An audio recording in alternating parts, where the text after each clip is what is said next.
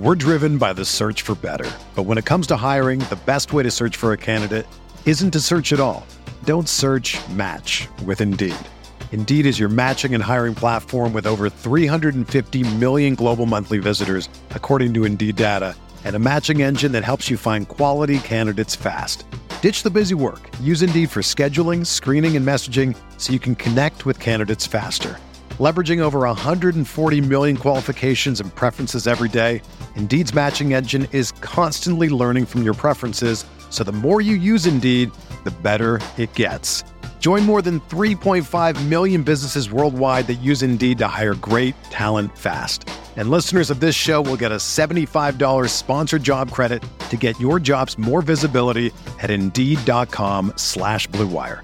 Just go to Indeed.com slash BlueWire right now and support our show by saying that you heard about Indeed on this podcast. That's Indeed.com slash BlueWire. Terms and conditions apply. Need to hire? You need Indeed. This podcast episode is brought to you by Coors Light. These days, everything is go, go, go. It's nonstop hustle all the time. Work, friends, family expect you to be on 24 7. Well, sometimes you just need to reach for a Coors Light because it's made to chill. Coors Light is cold lagered, cold filtered, and cold packaged. It's as crisp and refreshing as the Colorado Rockies. It is literally made to chill. Coors Light is the one I choose when I need to unwind. So when you want to hit reset, reach for the beer that's made to chill. Get Coors Light in the new look delivered straight to your door with Drizzly or Instacart. Celebrate responsibly. Coors Brewing Company, Golden, Colorado. Aikman is intercepted by Sam Mills. Steve oh! Smith is going to go all the way. Panthers win in overtime. Newton steps up, close for the end zone. Olsen, touchdown! Brian Burns to the house. This one is picked again.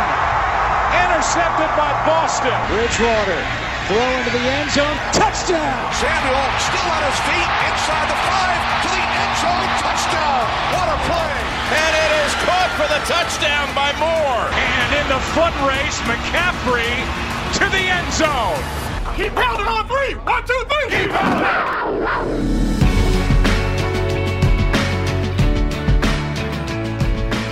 All right, another edition of The Roar on Blue Wire. Hey, it's John Ellis, Billy Marshall. We're back at you. It's been uh, nice uh, few days off here, kind of uh, catching our breath and, and, kind of analyzing what's going on with training camp. We talked to Nick Carboni last week, got his take on things, and uh, new week. Uh, a lot of players are speaking out on Zoom and uh, giving us some insights. And uh, joined as always by Billy Marshall, my co-host. Billy, how you doing, bud?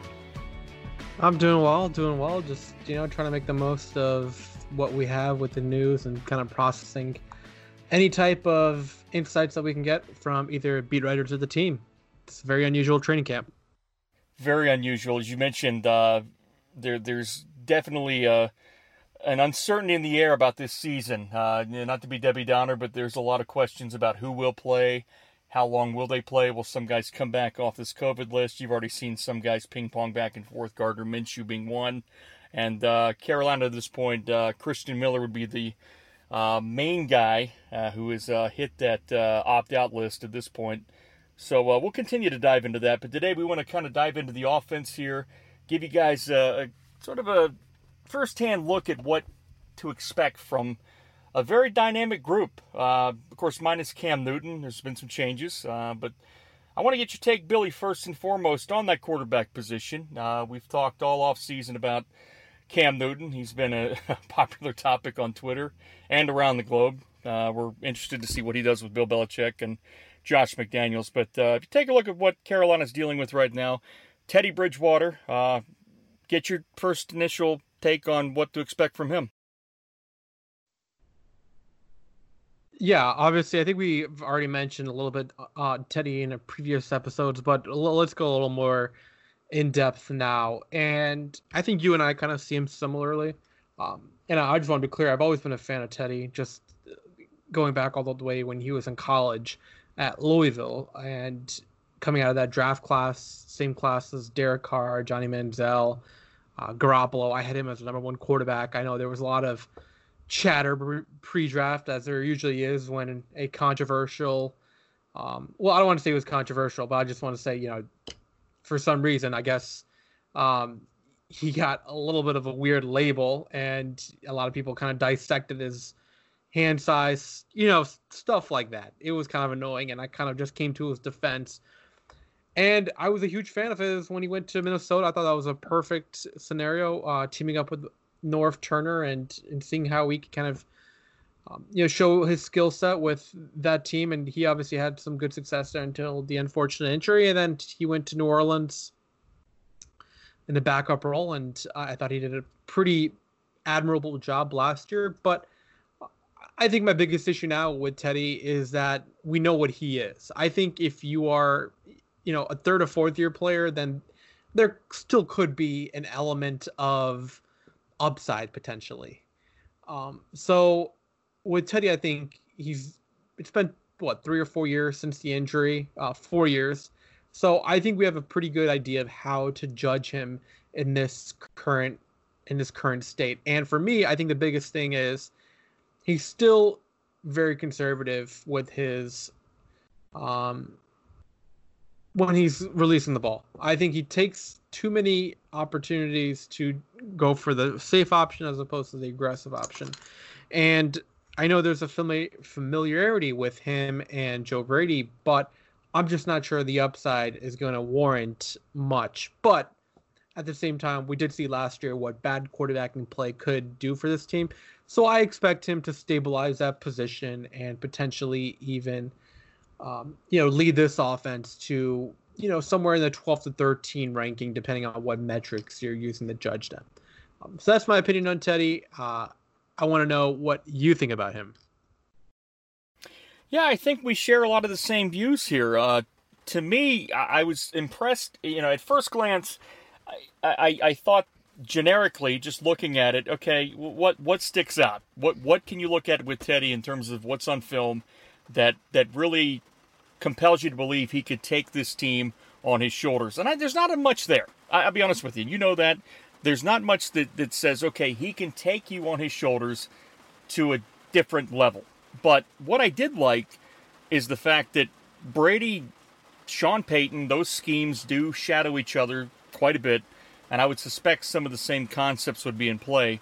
And I did like how he played within structure. Now, is that exciting? No, it's not real exciting. It's quite honestly a, little bit mundane and boring, and I get where a lot of people are a little bit turned off by that.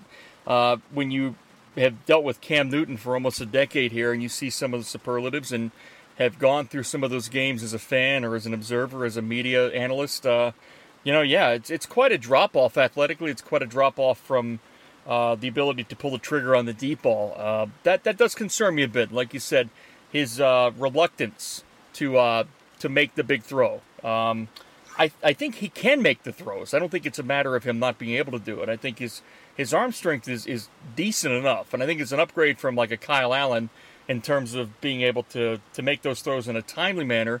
It's not just about the arm strength too, as you know. It's about how quickly you read it, ball placement, timing of the release, all that stuff. I like his footwork. I like his ability to throw off platform at times. Uh, what, what, I question about, you know, there, there, a lot of people made the judgment about Cam Newton. Well, he hasn't been an MVP in five years. Well, you know, Teddy's not been a starter in this league for five years. It's been a long time, Billy, since we've seen a large sample size of his work. And I feel like a lot of what we saw last year was not smoke and mirrors, but he was very much protected by what Sean Payton put in front of him. Uh, a lot of six, seven man protections, good running game. Of course, Michael Thomas is an ATM machine in terms of quick slants and uh, the 11 yard routes, as we know, um, and the ability to, to sustain drives.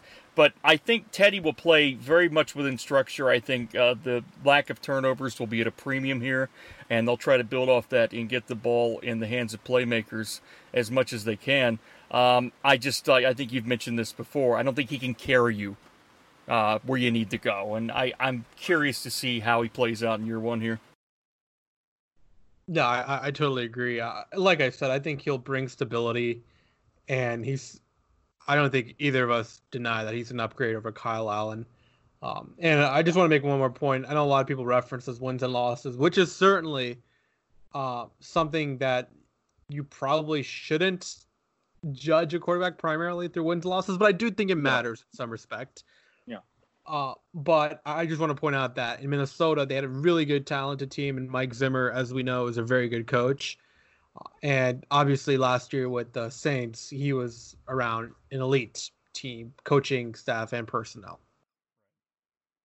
Definitely. And, you know, Zimmer and Sean Payton have a connection too, so it's kind of funny that it's coming full circle with uh, Joe Brady, who again has some experience with, with Sean Payton there. Let's look at the backups here. You know, again, try try not to get too enamored with these guys because you never know how much they're going to play, if they're going to play, will they be here? But I'm intrigued by PJ Walker. We haven't talked about him at all on this podcast, Billy. A lot of fans are intrigued by him. He played in the XFL, of course. Uh, he played at Temple. He's got some experience with Robbie Anderson. What are your initial impressions on a PJ Walker? Yeah, so first all, I want to give a shout out to our guy Whiskey Bobby on Twitter. I know he's been clamoring for us to discuss PJ, and he's been a big PJ fan himself. I like the move. I did. This came at a time when the Panthers were not really doing too well in the offseason, in my opinion. So for them to be able to sign PJ Walker in the second week of free agency, I believe it was, was a pretty good move.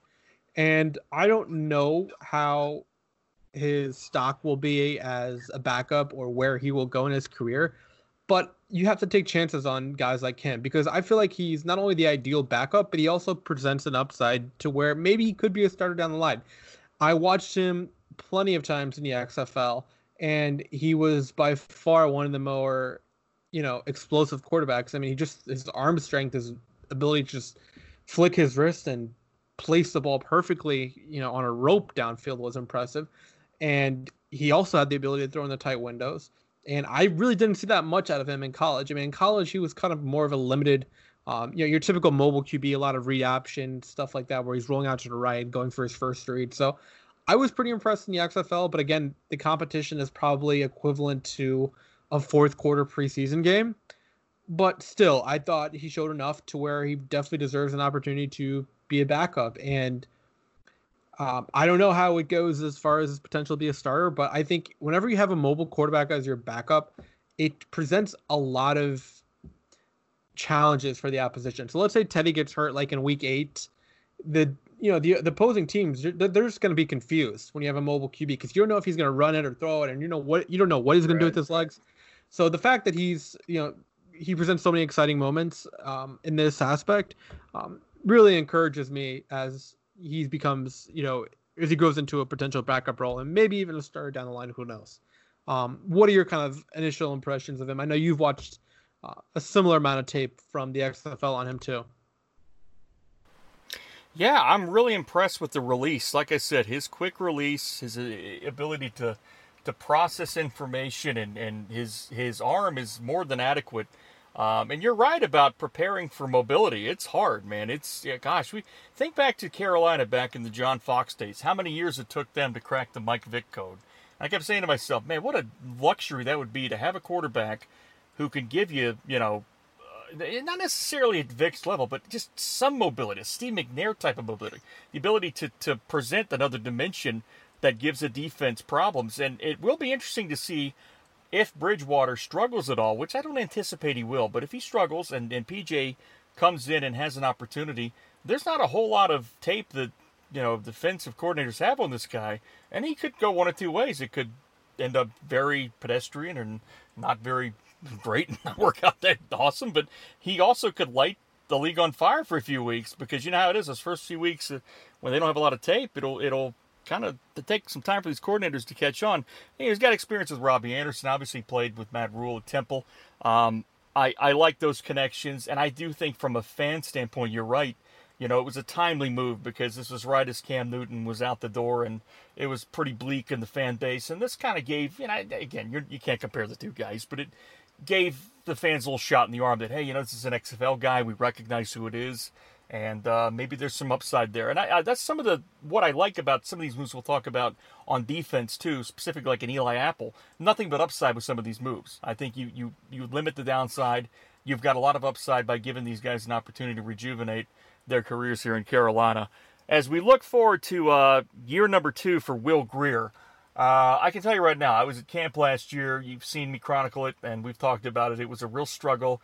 He had a hard time picking up the offense. He had a really hard time, you know, making throws, uh, which is not unusual. But against a third round pick, one that Marty Hurney uh, held in very high regard, as we've talked about. Um, and that's no knock on Will. He gets picked where he gets picked, and I wish the best for the guy. But it's it's a third round investment. At this point, what do you see in Will Grier, and does that work moving forward for Carolina? Yeah, I mean, I think you, you have to. This would have been the perfect preseason for Carolina, uh, mainly for determining who would the second and third string quarterback would be. So, yeah, I'm not against another season for Grier, but at the same time, if they moved on, I would have understood too. Coming out of college, I thought he was a decent prospect. I thought that he was selected where he should have been selected, a third, fourth round pick. So he was picked at what number 100. So yeah. I didn't think the value of where they took him was, you know, poor or anything. I just felt that they had other areas that they needed to address. And I understand the Panthers are going to come back and probably say best player available, all that. But I mean, when you're at pick 100, it's probably best to look at areas that could really help you, like a safety could help them last year, or another, yeah. you know, offensive skill player. Anyway, he played in. I mean, he started what two games last year, two, three games. Uh, he, he started two, yeah. The the Indy yeah, game, which was uh, not pretty, that was his debut, and then the New Orleans think, game, I mean, yeah. Kyle, Kyle yeah. came in both games were not pretty. If we're keeping it real, I didn't really think he did much. I think he was pretty bad in both of them, and certainly didn't show anything that really resembled uh, an NFL starting quarterback. So we'll we'll see what happens. I'm I'm a little. I was hoping that there would be a preseason to see what type of improvements uh, he could have made, but unfortunately there isn't. Um, so we're just gonna have to kind of rely on the coaches here. But yeah, I don't know. It, it's it's really tough to gauge this one. He's already an older prospect. Uh, like I said, I thought coming out fine pick, whatever, but you know, I think we saw in the preseason and we saw in the games last year, he's got a long way to go. And I'm just not sure with the circumstances involving the current state of the country that he's going to be given that opportunity. So it's unfortunate for him. Uh, maybe you get him on the practice squad and potentially develop him next year, but yeah, I think he he's he's probably number three on the depth chart right now. If I were to one, um, you know, grading this. It's a tough break for him and a lot of guys that are sort of on that bubble, whether it's uh, roster bubble or you know backup bubble, that, that they didn't get a chance to to to showcase anything. I mean, the training camp is truncated, as you know, and uh, and gosh, as far as preseason games, those are invaluable for uh, these younger guys. So yeah, that's a shame. Um, Running back. Okay, so let's talk about this. You know, Christian McCaffrey gets the mega deal. He's obviously going to carry the load. I'm not so interested in that. I'm more interested in your perspective on how, Carolina can maximize the value. They've paid him the contract. There's nothing we can do. Right, wrong, disagree. A lot of people have a lot of opinions on it. Um, I'm not totally comfortable with it. I'll be honest. I think it's a risk, but Christian McCaffrey is one hell of a football player. How can Carolina get the most for their buck right now? Yeah, so certainly you want to be utilizing him in the passing game as well as giving him, I guess, the majority of touches because I'm just looking at their depth chart right now, John. I'm pretty kind of disappointed with the depth they have behind them. And yeah. so that that tells me that he's going to be getting the same amount of workload that he's getting that he received last year. And the workload that he received last year was a lot. Yeah, uh, to put it lightly. So, Insanely a lot. yeah, I mean, hey, maybe the preseason and this type of um, limited contact setting helps the running backs and importantly right. McCaffrey, so he's not having all this wear and tear. But I mean, I'm just projecting. I'm I'm sensing that they're going to be using him in a very similar workload and hey, the production might not change next year, but I think you know going into 2021, 2022, they better really like find you know a complementary running back, especially you know whether hopefully not in the first two three rounds of the draft, but maybe you know a veteran. I thought you know maybe LeSean McCoy would have been a good uh, option. I know he just signed with the Bucs the other day. Um, right. But I'm just giving you an option. I, I, it doesn't have to be LeSean McCoy. It could be anyone. But you know what I mean. I'm just saying like totally Totally. I mean, yeah, yeah, they they they they've they've got to they've got to beef it up. It's I mean, I like what that I like what Norv was doing with C.J. Anderson early on. I that I thought that made sense, and I, I don't know why exactly they strayed from that. That could have been you know, any number of reasons that I'm not aware of. but that really yielded results, I thought, and I, I felt that that could have been sort of a hybrid of what they did with Jonathan Stewart, but still giving Christian the majority of the carries. But they decided to go another route, and um, I don't know if it cost them games, but I don't think it helped their offense. I don't help. Uh, have a different dimension in terms of an extra running back that can do things. They've tried this with Reggie Bonnafon, and I like Reggie. I think he's got a lot of good skills, uh, but he's also missed some opportunities as well when he's been given a chance. He had a big run against Jacksonville. Uh, it was like you could drive a Mack truck through that hole, but um, they've added some guys. Trenton Cannon from the Jets, uh, who's from Virginia State, I believe. They picked him up off waivers. Uh, Jordan Scarlett, we continue to wait to see if he can get enough touches to show if he's good enough or not. What, what are your what are your thoughts on those guys? Um, Bonnafon, I'm a little higher on than the other crew. Mike Davis, he's obviously been in the league for a while. I'm just not sure what you're going to get. He has like hot and cold moments. He had a moment um, in Seattle where he had like a four or five, or he had a stretch in Seattle where he looked pretty productive. Yeah. But he's 28 now. I'm just not sure he's going to give you much. Scarlett, I was not a huge fan of him coming out of Florida. I did not like that draft pick, and watching him last preseason, I also didn't really see the burst and the ability to beat a man one on one or break tackles mm-hmm. consistently. You know, he did it in Florida, but projecting it to the NFL is a different ballgame. I just don't think he really has the requisite athleticism to become, you know, a sort of back that you can rely on. Bonnafon is a guy though that I did say I, I like a little more than maybe you do. And the only reason for that is, again, the athleticism is there and he can offer something in the passing game. Yeah. I think that's pretty important for any running back. So, again, it, it's going to be really difficult to project how this team is going to do with their rushing offense because right now it's just Christian McCaffrey. You know, last year and the years past, you had Cam Newton also taking on a huge burden of the rushing game. Right, right. So, I mean, they again, maybe they make a trade, maybe they do something else, but right now it's essentially just McCaffrey and and like I said earlier, the best way to utilize him and make him more most effectively is involving involving him in the passing game. But at the same time, he's probably their only like consistent runner, um, or rusher, excuse me, right now. So we'll see. Oh. Right, right, and that's the the Sean Payton principle over the years, even back to his Super Bowl year, was have two competent running backs, one of which you can flex out in the passing game. And they, I just don't know if they. I mean, Bonnafon's a good player. I no no knock on him. I just don't know if they have that duo quite yet to pull that off, and I'm not sure if that's even the the way they're trying to go with this. But we shall see. Uh, I I do got to dive into this wide receiving core. I'm fascinated, Billy, to get your take on this.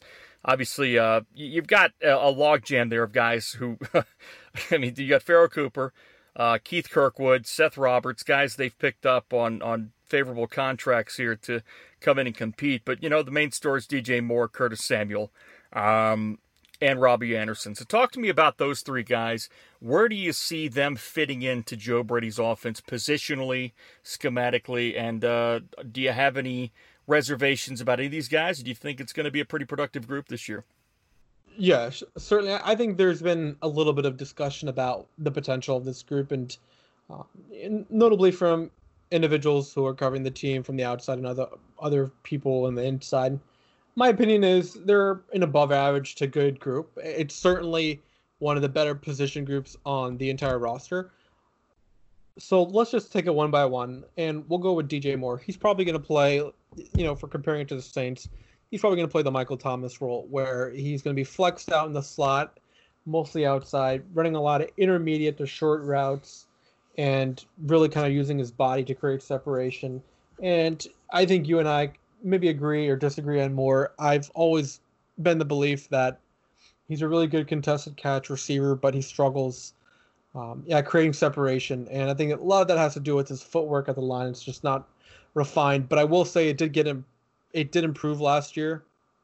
Um, I thought he used his hands a little better to create separation. So I feel like he's gonna be put in the slot a lot more this season, and that's that not only helps the offense but also helps Moore become productive. Um, and as far as Samuel and Robbie Anderson are concerned, and I, I, I guess you could say that they are similar in their respect. I mean, both of them are really fast and they can take a top off of defense. But I feel like Samuel is a little more well rounded than Anderson. Anderson is more of a straight line speed kind of guy, um, especially you know if you're creating like vertical scheme down the or vertical shots on the field. He's the guy you want to really target. He does a really good job as well as creating separation. So I don't want to take that away from him. But um, when it comes to the top of the routes and being able to cut and make precise hip drops when you're um, you're creating separation on either a post or an in route. Uh, Anderson struggles there, where I feel like Samuel is a lot more efficient in that area. Um, my issue, I think, a lot of the issue is that with Samuel uh, comes from his catching technique. Sometimes he can, you know, drop some easy passes, and excuse me, uh, he's also been prone to be a body catcher at times too. So yeah, I'll be interested to see which one will be the X, which one will be the Z. Yeah, I'd imagine probably um, Anderson will be the X, and they'll have Samuel flex out of the Z. Even though I feel like maybe Samuel can be the X because he has a much better job of winning at the line of scrimmage. Yeah, I agree with that uh, in terms of winning at the line. I think Samuel, it's one of his more underrated traits. And as far as DJ goes, uh, I also agree with that. I think his route running has improved uh, uh quite a bit in terms of not only his uh, usage of hands, getting free with his hands and using his body, but his footwork's improved too. And that's something that, that year one was very raw. I mean, this is a guy that was thrown into a blender basically and said, here, just go take the ball and get some rack. And he did it nicely. I mean, he's a bowling ball of a player. I love watching him in the open field because he's fearless. But uh, until he rounds it out and completes that package, um, you know, you're, you're not really going to get the total fear of a defense. And I think he's getting closer to that point. Uh, Robbie is the nine route guy. I mean, he's, he's the guy that's going to take the top right off, I think. And I think that's a good signing because, you know, there's familiarity with uh, Matt Rhule, obviously. And it's an opportunity for a guy who came into the league very strong to sort of rebound and, and recover and get himself back on track. And maybe it becomes a long term deep route answer for Carolina. Do you think they'll use Samuel any more creatively than they have in the past? I know Scott Turner tried a few things. Norvis tried some things in terms of uh, using his ability as a runner. Would you like to see that? Um, yeah, I, I don't see why not. I know they're. It, it's interesting to see how the divergence in creativity will come from this new coaching staff until the compared to the last one. I felt like the creativity with uh, the Turners was specifically in light of how they got them got the wide receivers the ball, like you said, reverses, screens, um, a lot of misdirection stuff. And whereas I feel like Brady could be a lot more creative, like before the snap, and in formations, and also with route concepts. So I feel like they each have their ebbs and flows and their pros and cons, I guess. Uh, but I feel like the production upside is a lot higher with this coaching staff than the last one. And I don't want to take anything away from them because I've already been on record saying that I was a fan of Norvin Scott Turner. I think they did a lot of good things for this offense, but uh, I think the passing offense can be better just as a result of, like I said, scheme and um, a lot of the personnel on on the skill side. Even though you have a drop off at quarterback. Yeah, right. No, I get that. And I think a lot of what they did design revolved around Cam. You know, like you said, the misdirection, some of the stuff they ran. Uh, Philadelphia comes to mind. There's a touchdown run Samuel had to get them back in that game at 18. There was complete misdirection. And uh, had Cam not been the quarterback, none of that would have been possible because there's that threat of a run from the quarterback that no longer really exists with Teddy. So, uh, yeah, things will change. It's uh, definitely a, a big shift schematically. Uh, as far as the number four receiver, is there anybody that comes to mind? I mean, this is a pretty uh, you know, this group has traveled a little bit. Kirkwood obviously played. Uh, I think Brady was there with Sean Payton when he was there. Um, Pharoh Cooper, who I do like on special teams a lot. Seth Roberts, who's been up and down. Is there a particular, you know, one of those guys that you see as a favorite to, to fill that number four spot? Yeah, it seems like it's most likely going to be Seth Roberts. I'm not a huge fan of his. Uh, I watched Baltimore really closely last year. Uh, I didn't see much out of him. I mean, he's pretty good special teams player, I guess. Uh, but the Panthers handed him a little more money than I would have. uh, Earl Cooper is intriguing from the simple fact that he's a really good return guy. Um, I know he had a few touchdown returns when he was with the Rams, And the Panthers, I, from from my knowledge at least, have never really had a specialist returner. So it's good to finally have a guy that can do that. Uh, yeah. Maybe you can recall someone back in like the 2000s that I'm missing. Yeah, because you're the tried. you're the resident they, historian. They, Michael Bates comes to mind. You know, he he was uh, an Olympian. I mean, this guy was dynamic back. This that's 25 years ago now, back in '96. But the OGs remember Michael Bates. He was the quintessential return specialist. Uh, you, you jump into the 2000s. Rod Smart, he hate me, had a couple years where he was his name kind of overshadowed his production. I think he had one kickoff return for a touchdown, and then. Uh, yeah, you look like uh, Mark Jones in 2008 was a very effective guy. When when they've been successful as a team, they've solidified that spot and had continuity there. And I think that's something that's important moving forward. You're right. I mean, they, uh, Damiere Byrd had a touchdown back in 2017. He sort of merged into that role and had a nice grip on punt returns, kick returns. But it's been a while. I've heard Matt Rhule mention Christian McCaffrey's name on returns, and I would just hate to see that. I think that's a, a really poor way to utilize him. just think, I don't think it's happening. Yeah, because a lot of what Matt says obviously is uh, is it's not going to happen. He's a coach and he speaks coach speak. Uh, interesting group there. Tight ends. Let's move on to that, man. It's a new group here, a new era. Our good friend Greg Olsen, who's a part of the Blue Wire Network now, by the way, doing a podcast, is uh, out in Seattle, and uh, he feels like he's got some tread left on that tire. But let me tell you who we got now. We got uh, obviously Ian Thomas, Colin Thompson of XFL fame, Cam Sutton, Giovanni Ricci, and Chris Manhertz, along with uh, Temarrick Hemingway, who was in camp last year. Uh, your thoughts on Ian Thomas going into year three now? Well, it has to be a make or break season for him, I guess, right? I mean, yeah, yeah, he came in really super raw as a prospect, and I want to be crystal clear here. And anyone who followed me during the 2018 draft knows that I was super excited when they drafted him because he was not only a raw prospect, but he was super athletic and presented a ton of upside. So this essentially is his opportunity. He's given the number one tight. He's, I'm, I mean, we're projecting, but from all indications, he's going to be the number one tight end. Right. I don't think there's any doubt about that. Yeah, I don't think yeah, there's much doubt about that. Yeah, Manhertz is a solid blocker. I'm not really thrilled with him um, as a pass catcher, but Ian Thomas, uh, I would just say that you know he showed a lot in towards uh, the end of the year last year, and what I mean by showing a lot is not necessarily in, all in a positive direction.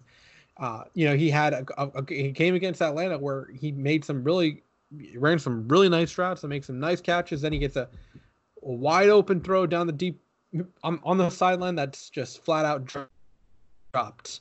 Yeah, he has to clean that up yeah. a little bit and uh, become more reliable because right now they I, I just can't think of a guy who's reliable right now as a pass catching tight end for this team. So this is Ian's opportunity, and I'm really hoping he can kind of prove that he is a future tight end. Uh, because if not, this is um, certainly a position, in my opinion, that will have to be addressed in next offseason. No question. No question. I think Ian's the X factor in many ways for this offense because if if he can evolve a little bit and clean up some of those mistakes, you know, I do like some of the ability in rack, open field, his ability to see contact and deliver it, and the to pick up. He's got a nice burst, I think, off the catch, and he gets off the line pretty well. And his blocking has improved a little bit. It's still his weak spot, but he's improving. I think if he can improve and, and gel with this offense and give you some better than expected production, it could be the difference between one or two wins here. You know how this thing goes, man. It's comes down to one or two plays here or there, and that like the Atlanta game where he drops the ball. I mean, that's you got to make those plays. So if he can clean that up and improve, yeah, that's good. Um, and Manhertz, like I said, he's uh, I don't want to say he's a one trick pony. He can make plays in the passing game, but he's not as dynamic. I thought he did a nice job blocking last year. He did some good things in pass protection when they had six man protections, especially against Tampa with Shaq Barrett. Uh, in that game in London, I was impressed by his tape there. But uh, those are the only two guys I really have much of a take on now. Colin Thompson, I saw a little bit of tape on the XFL stuff. Uh, I don't think there's a whole lot to be said about these other guys, but they could always be out of the woodwork. yeah, come Ricci, out of the woodwork. Uh, Ricci and Sutton, um, they're both undrafted free agents. Both of them are really high upside, uh, athletic receivers, yeah. um, or tight end, excuse me. So we'll see how it goes. I mean, again, it's really unfortunate for guys like them that the preseason is not available oh, this yeah. year. It sucks big time. And then uh, finally, offensive line. So let's just go, you know, position by position here. Tackle, of course. Um, Greg Little is off the pup list. It looks like he was put on it, but I mean, he fought some injuries last year. Billy, you're talking about concussions and ankle injury, and then uh, this is only year two now, so he's been through the ringer. Uh, Taylor Moton, of course, is the uh, favorite uh, to start the other side. Russell Okung, uh, that's an interesting situation. Uh, first of all, let's get your take on that trade. Okung for Trai Turner. I, I know we've talked about in the past. your thoughts on that? Yeah, obviously, I wasn't a huge fan of the trade itself. Um, I know Turner's had a couple down years, but at the end of the day, um, you don't want to sell low on, you know, a Pro Bowl guard. And again, like I said, I know he's had some struggles the past few years, but still, um, you know, there was an opportunity for the Panthers to really collect draft assets to set their rebuild in the correct direction. And I mean, as far as Okung is concerned, I, I still think he's a decent to good right to, or left tackle. I mean, certainly the best one they've had since Gross. But at the end of the day, I think there's a lot of other um, concerns that he brings that I'm just not sure how you can reconcile that with where the team is headed. And by that I mean, I mean, just last year, he was he had he was dealing with a situation with blood clots, and I mean he recovered, um, thankfully, and then when he started to play games, he got injured again towards the end of the year. So he only played like three or four games last year. Um, you know, he's on the wrong side of 30, so you know, father time will eventually catch up. And there's only one more year left in his contract, so they're they're they're really, I mean, I, I guess the situation is they want to keep him as a stopgap to potentially let Greg Little develop, but I mean, we've discussed that situation at nauseum. But yeah, I, again, I was not a huge fan of that trade. I thought Turner could have been had for maybe you know a third or fourth round draft pick, and um, I mean, Okung if he's healthy and if he's on the field will help you, but I just think from a long term team building perspective, they could have gone in a different way there. I hated the trade, Billy. I hated it. I, I and I say that because, like you said, the value was not I mean, they got they got nothing in return for Cam Newton. So let's just forget that. That's circumstantial. But this is a different situation where I don't know if it was a contract demand that Trai had or, or whatever, but the compensation was too low for a guy that if you put on the tape and you look at his bona fides, is a young guy still growing into one of the better guards in the league. And I hate to give that up because it's so valuable. And, uh, you know, some say his play has been down. Yeah, I agree with that. But look at what he's been surrounded with. I mean, he's been dealing with his quarterback injured last year and the better half of the other year before that. There's been movement along the offensive line. Hell, go back to 2016 when he was forced to play tackle. Uh, against Seattle, against Oakland, because so many damn guys were hurt. I mean, that's part of the gig, but uh, I don't like giving up on on Trai Turner. I think he's one of the more athletic, dominant guards in the league, especially in the run game. Uh, as far as uh, Okung goes, yeah, you're right. I mean, there's a, a, pulmonary embolism issue last year. He came back from that, then he re-injured himself. And you know, with COVID, you hate to speculate, but you know, I'm sure he has concerns. And you know, you never know how long that investment will hold up. Hopefully, everything's fine with him. He can stay healthy and play. Well, but I don't know. He seems to be someone who's potentially anti-vax. You know, I, I didn't want to bring that up. Everybody has a Twitter, and so does he, and uh, he doesn't seem uh, too warm and fuzzy to uh, some of the opinions of the medical community. Let's say that. I mean, to be um, to his credit, to his credit, he did post yesterday a picture of him in a mask. He said, "If they're gonna," he tweeted, "If they're gonna insist I wear a mask, the least I can do is look good in the process." so at least he's taking that part seriously, but still, yeah. I think we know well, where he stands given the between that between that and the Bitcoin tweet storms. I'm just I had to, I'm had to mute it for a while. It's like, dude, enough. I get it. we we understand where you're coming from. Uh, yeah, yeah, but just from oh, a man, seeing some of his tweets about Bitcoin are funny. it's entertainment, man. I'm telling you. I, I I like staying out of that fray and just watching the party unfold in front of me. I, I don't know what he translates to from a football perspective. He's a very good left tackle. You know, Cam didn't have the same left tackle. They, basically Cam had a rotating left tackle every year since Jordan Gross left, and now Cam's gone, and they're trying to solidify that spot for Teddy, and that's fine. Um, as far as like Dennis Daly, uh, Greg Little, they've talked about moving Greg Little inside. I think that's a really bad idea. What are your thoughts on that? Yeah, I totally agree with you. Um, you know, he's never played guard in his football career. You know, he played every single game, or every single game that he played at Ole Miss, he was at tackle, and every game he played for the Panthers, same thing. Yeah, he's a tackle. And tackle, right. if your issue was finding an upgrade on him, then that speaks to your talent evaluation the previous draft, to where you had to spend a top forty pick on him. Yes. So, I mean, this is, I mean, year two, this is a year where he should be getting all the reps to find out if he is a future tackle. Um, so now they're they're just delaying that, and who knows how that goes. But and what are your thoughts on Moton out out at, at presumably right tackle? I mean, I'm thinking it's Okung left tackle, Moton right tackle, with, without any injuries, of course.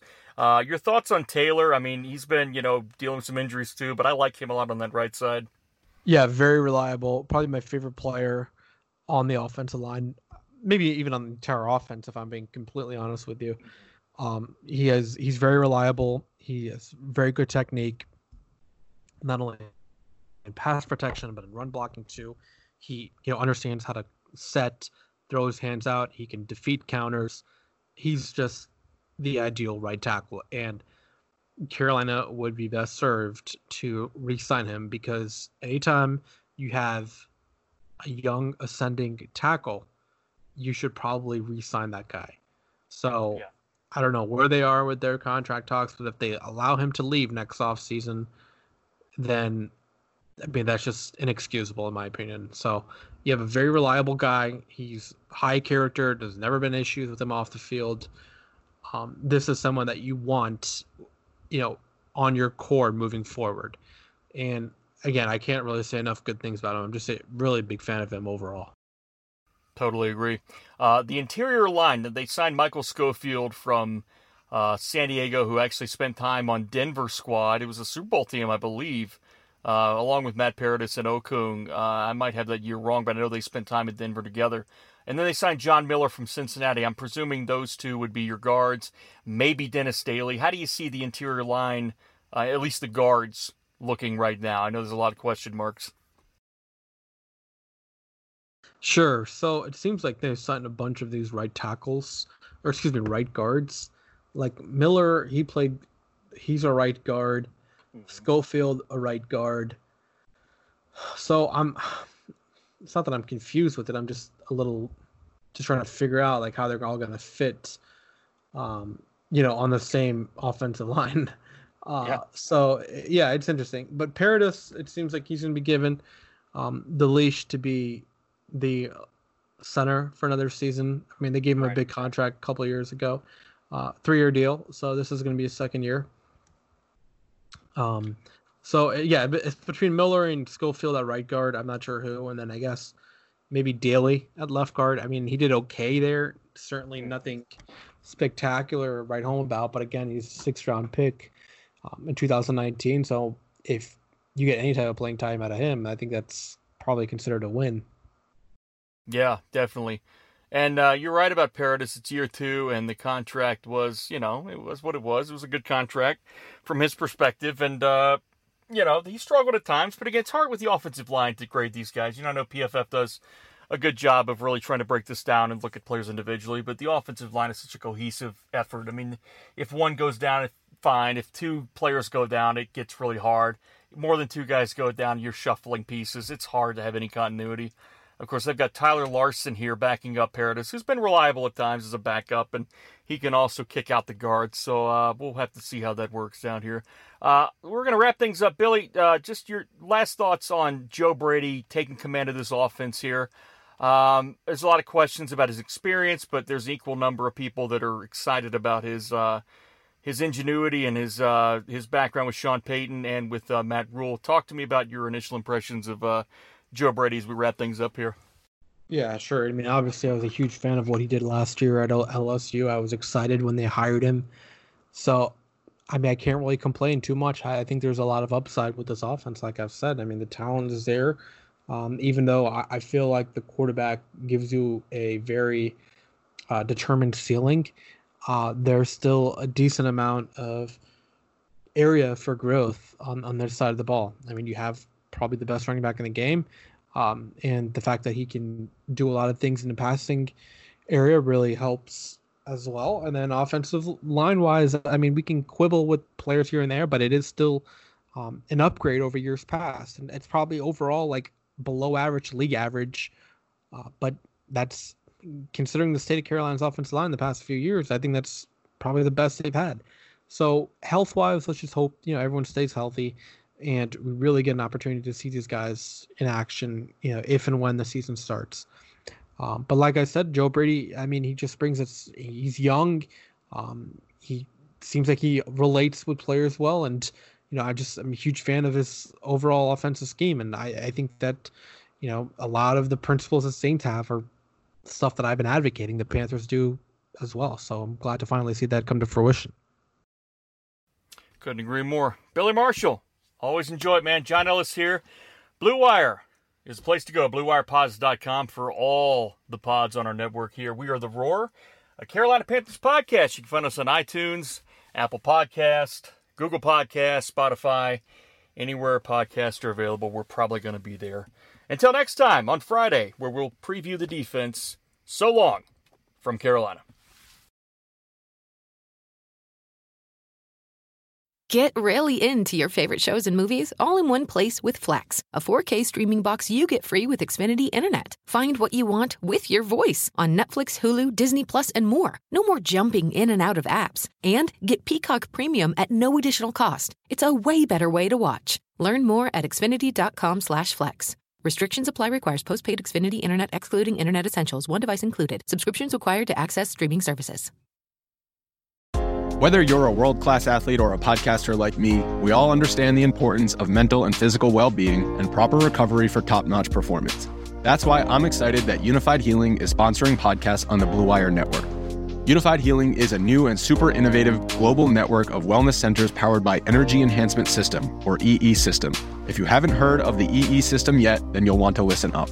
This technology promotes wellness, deep relaxation, purification, and rejuvenation. Wherever you are across the globe, access to a center is easy and affordable. Interested in experiencing the EE System technology for yourself? Go to unifydhealing.com slash bluewire to learn more and find a center near you. That's unified, U-N-I-F-Y-D, healing.com slash bluewire. No material or testimonials on the Unifyd Healing website are intended to be viewed as medical advice or a substitute for professional medical advice, diagnosis, or treatment.